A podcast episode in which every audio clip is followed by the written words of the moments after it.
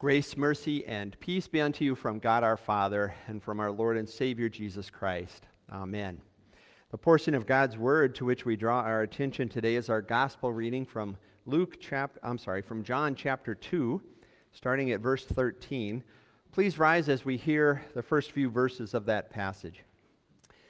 The Jewish Passover was near, so Jesus went up to Jerusalem. In the temple courts, he found people selling cattle sheep and doves and money changers sitting at tables. He made a whip of cords and drove everyone out of the temple courts, along with the sheep and oxen. He scattered the coins of the money changers and overturned their tables. To those selling doves, he said, Get these things out of here. Stop turning my father's house into a place of business. Thus far, the text. Let us pray. Heavenly Father, these are your words. Make us holy through the truth. Your word is truth. Amen. You may be seated.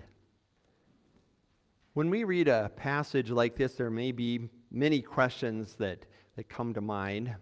First, why did Jesus get so upset and drive all of these people and these animals out of the temple? And, and as I mentioned, this is actually the first time he did this. He's going to do this again on his final trip to Jerusalem. Well, Jesus pretty much answers that question for us when he said, Stop turning my Father's house into a place of business. Now, maybe you've heard this command used as justification for saying that, that in churches we really shouldn't have any buying and selling going on. And that might be an application in particular circumstances, but Jesus really didn't have that application in mind when he took action against these men at the temple. He had more important considerations in mind. And the second question that may come to mind, and, and answering this question actually gives more answer to that first question. The second question, which is going to be our focus today, is this what's the big deal about the temple? If we can begin to ha- get a handle on what the temple was for God's people of that time, then we start to understand why Jesus said and, and did what he, what he did. One of the challenges for us today uh, in trying to figure out why the temple was such a big deal is that we really don't have anything analogous to it today.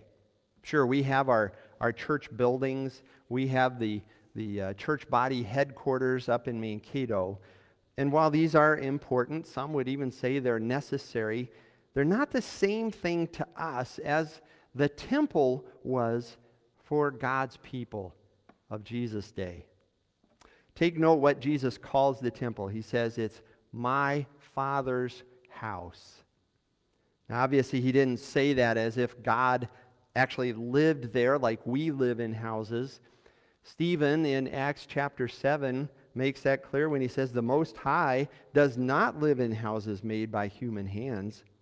And yes, King Solomon was the first one to construct a temple for God, a very grand one at that. But it's not that, that God lived there in the sense that his presence was there and only there, nowhere else. The temple actually had its roots in the tabernacle, which is a structure that the people hauled around with them while they were wandering in the wilderness for 40 years. In Exodus 25, God began laying out the instructions. He told Moses to tell the people that they were to make a sanctuary for me so that I may dwell among them. Note well those words, that I may dwell among them. The tabernacle, for which God ends up giving very specific instructions about how it was to be constructed, was the place of God's presence among his people. And again, yes, God is omnipresent, he is everywhere, but the tabernacle was to be the place where he was specially and, and specifically with his people. So, once God's people entered the promised land for about another 450 years, they had the tabernacle. King David decided finally it was time that they really needed to build a temple. he didn't actually do it, it fell to his son, King Solomon. And he built this magnificent temple that would stand for 370 years.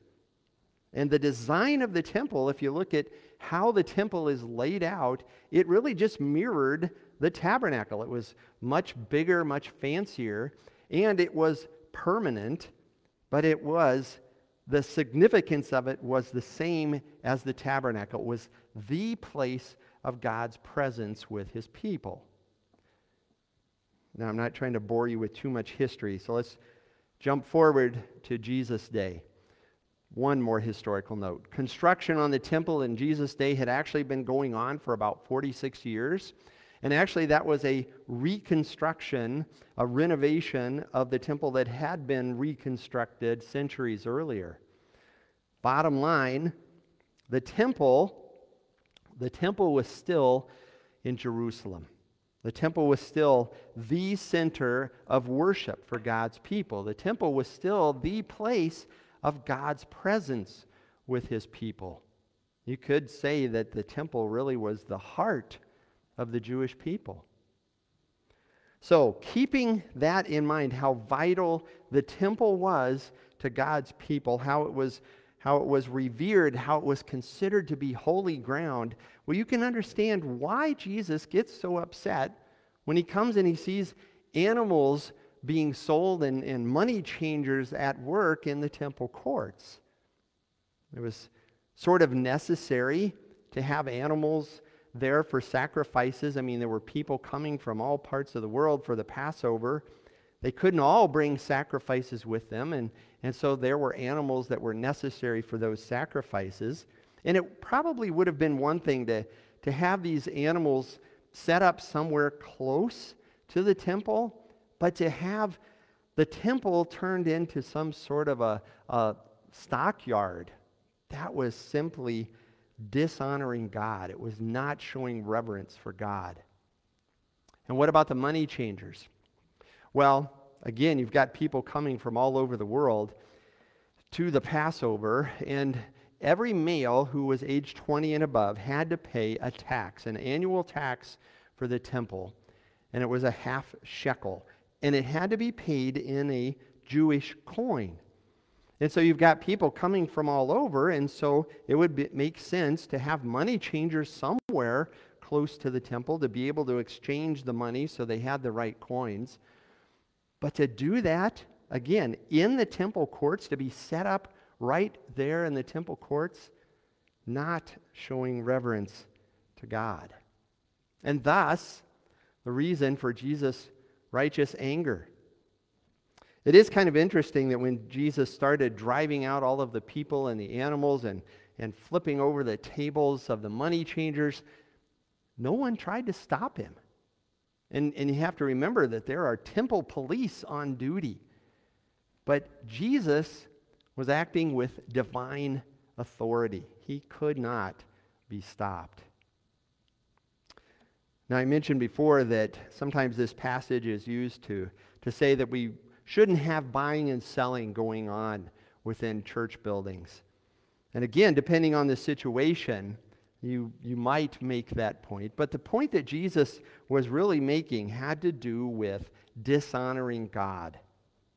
Now, granted, any sin that we commit does that. Any sin really is a, a slap in the face of God. But how do we dishonor God? How do we, especially, how do we dishonor his presence among us? Well, one way we might do that is by not coming to worship. Because we know that God is here. He is here in his word and in his sacraments. But I'm not going to accuse you of doing that because, well, you're here. But are you really here? Yes, you're here physically, obviously, but, but what is on your mind right now? Do you find yourself sort of just kind of enduring the service, waiting for it to get done so that, well, you can do other things? Maybe you get distracted because your phone keeps buzzing at you and you're wondering what messages you're missing out on. Or maybe you're just trying to make it to the end of the service and get done so you can get home and, and have dinner or get to the game or whatever else you have planned for the day. Now, I can't give you masterful tips on, on how to focus during the service, but I can tell you that your God, the one in whose presence you're seated right now, says through me, because of the work of Jesus, because of his life and death and resurrection, your sin of dishonoring God is forgiven. Now, I said that already, not specifically that sin, but in the absolution, you already heard from me that was coming from God, the forgiveness of your sins. And later in the service, I'm going to be distributing to you specifically the forgiveness of your sins. And it's this forgiveness that makes us want to be in the Lord's presence in the first place. Because when we are in the Lord's presence, we are certainly blessed. So, yes, the people of Jesus' day thought about the temple as holy ground, a, a big deal if ever there were one. It was not a place to be defiled with the atmosphere of a marketplace, complete with noisy and smelly animals and men loudly vying for your attention. So let's shift forward in the narrative to the reaction of the, the Jewish leaders, the religious leaders, and how they reacted to Jesus' chosen method of cleansing the temple.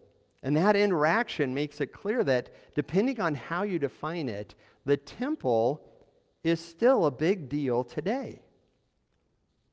Now, the leaders were none too pleased with what Jesus did, and so they wanted to see his credentials. They wanted to see proof that he was doing something that he was allowed to do, and so they asked for some sort of a sign. You have to remember that, that the Jewish religious leaders they actually were looking forward to the coming of a reliable prophet. Many times they referred to him as Elijah, who would come and either confirm or deny their worship practices. And so when Jesus comes, and obviously he has a problem with certain things that they're doing regarding their worship practices, well, they want to know is he legit? Is this person someone that that we have to pay attention to. And Jesus' response to them, it was a bit enigmatic. Destroy this temple, and in three days I will raise it up again. Now, we know what Jesus was talking about because we know the rest of the story. And even if we didn't, John explains it.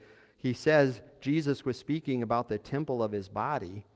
So to us, Jesus' words are clear because we know full well that he did rise on the third day. But to the religious leaders, it wasn't clear. They thought he was talking about their, their temple that had been under construction for the last 46 years. Herod the Great had, had actually started this renovation of the temple and an expansion of the temple, and it actually continued even past the time of, of Jesus' death. And remember again what the temple was for God's people it was the place of his presence, the place of God's presence among them. And so for Jesus to talk about the temple being destroyed, well, that was, that was disturbing to say the least. The place of God's presence among his people. Is that limited to the temple? Well, consider what the Apostle John wrote at the beginning of his gospel. The Word became flesh and dwelled among us. Consider what the prophet Isaiah wrote centuries uh, prior. The virgin will conceive and give birth to a son and name him Emmanuel. Consider what Matthew records in his gospel about the interaction between the angel speaking to Joseph about how his wife Mary is going to be this virgin who's going to give birth to the son, and they will name him Emmanuel, which means God with us. God with us. What was the temple? God with us. Who is Jesus? God with us. And so when Jesus told the religious leaders, destroy this temple, he wasn't talking about the, the building. When he said, in three days I will raise it up again, he wasn't referring to the building. His message was enigmatic, but it was actually clear. He was promising them that he was going to rise from the dead after they destroyed him, after they put him to death. And you see how vital Jesus' resurrection from the dead is. Not only did Jesus go to the cross to take away the penalty for all of our sins, the sins of the entire world, he also rose from the dead. He is God with us. If he had stayed in the grave, he couldn't really be God with us, maybe in spirit in some way, but not with us. But because Jesus rose from the dead, he is with us. He is everything that the temple represented and more. And he continues to fulfill that promise to be with us when he tells his followers, I am with you always, even to the end of the age. So, if the Jewish religious leaders had understood what Jesus was telling them, maybe they wouldn't have been so upset. And we do have to cut them a little bit of slack, of course, because John says even the disciples didn't understand what Jesus said until after he had risen from the dead. Again, Jesus was actually giving them a promise. The temple was God's presence among his people, but it was not going to last. About 37 years later, that temple would actually be destroyed by the Romans. But there was no destroying God's real presence with his people because Jesus was not going down for the count. Yes, he was going to die, but he was going to rise from the dead. And because he rose from the dead, he is with us now. In his word and in his sacraments, he continues to be with us in this life. And someday, we get to be with him in his presence in heaven. And that definitely is a big deal. Amen.